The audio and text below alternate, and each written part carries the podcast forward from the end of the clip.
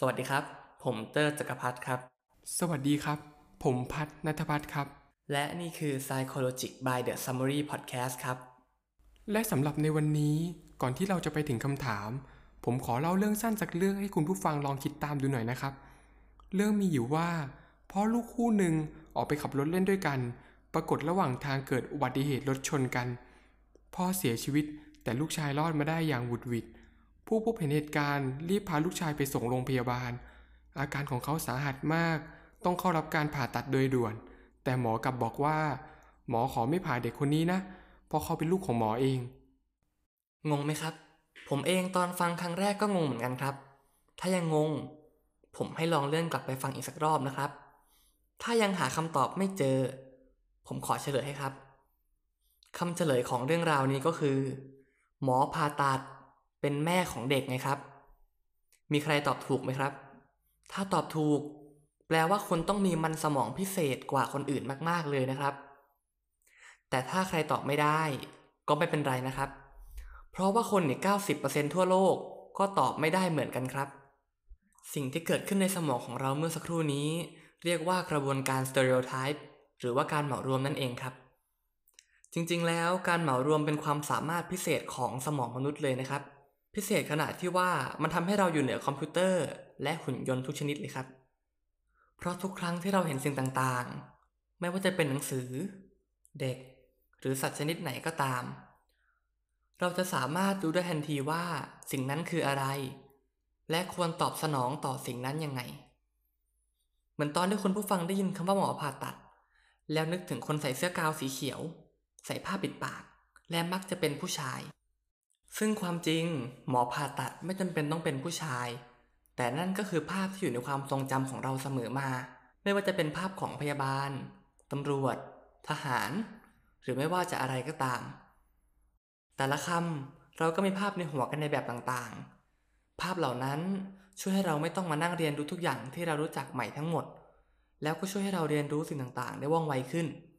และก็ยังใช้ชีวิตประจำวันได้สะดวกขึ้นด้วยครับ แต่ก็อย่างที่บอกครับ สมองประมวลผลเร็วจริง แต่ก็แลกมาด้วยความผิดพลาดที่แก้ไขได้ยากเหมือนกัน และความผิดพลาดนี้ก็นำมาซึ่งผลเสียที่ร้ายแรงกว่าที่คิดนะครับ และผมก็มีงานวิจัยหนึ่งมาสนับสนุนคำพูดของผมครับ งานวิจัยนี้เป็นผลงานของศาสตราจารย์โจชัวคอเรล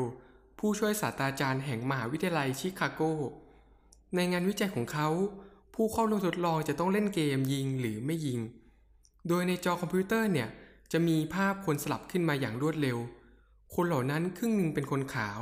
และอีกครึ่งเป็นคนดำ บางคนจะถือปืนและบางคนจะถืออย่างอื่น เช่นถือโทรศัพท์ กระเป๋าตังค์ไอศครีม ผู้เข้าร่วมวิจัยจะได้คะแนนหากกดยิงคนที่ถือปืน และกดไม่ยิงคนที่ไม่ได้ถืออะไรที่เป็นอันตราย แต่ผลวิจัยออกมาค่อนข้างน่ากลัวเลยครับ ผู้เข้าร่วมวิจัยกดยิงคนดำมากกว่าคนขาว และเลือกกดไม่ยิงคนขาวมากกว่าคนดำทั้งๆทที่คนทั้งสองแบบมีเท่ากัน และคนดำที่ถูกยิงบางครั้ง เขาก็ไม่ได้ถือปืนด้วยซ้ำครับ การเหมารวมว่าคนดำมักเป็นผู้ร้ายแบบนี้ ดูเหมือนจะไม่มีพิษภัยอะไรในห้องทดลอง แต่เชื่อไหมล่ะครับว่างานวิจัยนี้ได้รับแรงบันดาลใจมาจากโศกนาฏกรรมของแอมาดูไดอัลโล ชายผิวดำที่ถูกตำรวจสหรัฐยิง 41 นัดจนเสียชีวิต ทั้งๆที่เขาไม่ได้ทำความผิดอะไรเลย แต่ตำรวจคิดไปเองว่าเขามีปืนในมือขวา แต่สิ่งที่ไหลออกมาจากมือเขาในตอนที่เขาสิ้นลม เป็นเพียงกระเป๋าสตางค์สีดำแค่นั้นเองครับ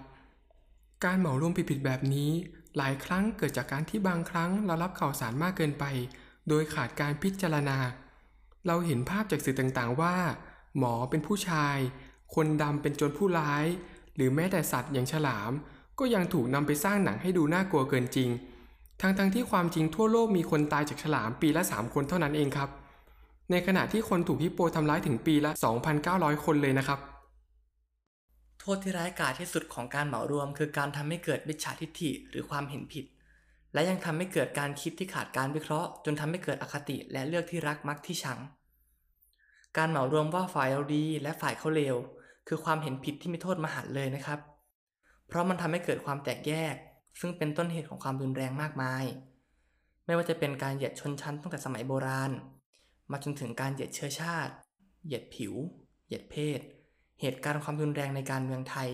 ไปจนถึงวิกฤตการณ์สามจังหวัดชายแดนภาคใต้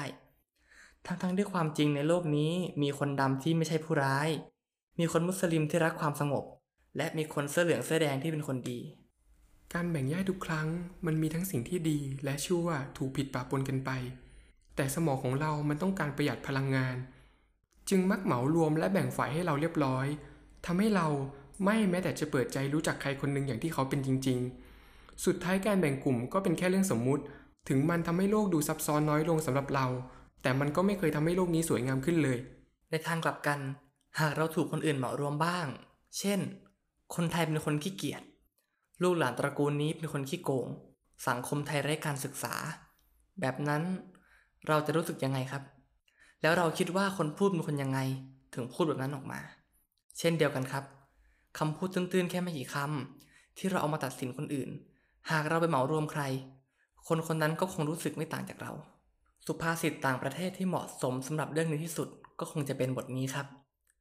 ใจคนเราก็เหมือนร่มทูชีพ มันทำงานได้ดีที่สุดตอนที่มันเปิดออก เพราะฉะนั้น หากเราทุกคนเปิดใจมองข้างในของกันและกัน เห็นสิ่งที่อยู่ข้างในของกันและกันอย่างแท้จริง โลกนี้คงจะสวยงามมาก สังคมใหม่ที่เกิดขึ้นจะมีแต่ความเข้าใจกันและกัน และทุกคนจะได้พบกับความสุข และความสวยงามที่ซ่อนอยู่ในใจเราอย่างแท้จริงครับ ขอความหวังดีจากพวกเราส่งไปถึงทุกคนครับสำหรับวันนี้ผมเตอร์จักรพัฒครับ และผมพัฒนัทพัฒครับ ขอบคุณหัวใจที่สวยงามของคุณผู้ฟังทุกคนที่รับฟัง และทำให้โลกนี้ดีขึ้นครับ แล้วมาพบกันใหม่นะครับ สวัสดีครับ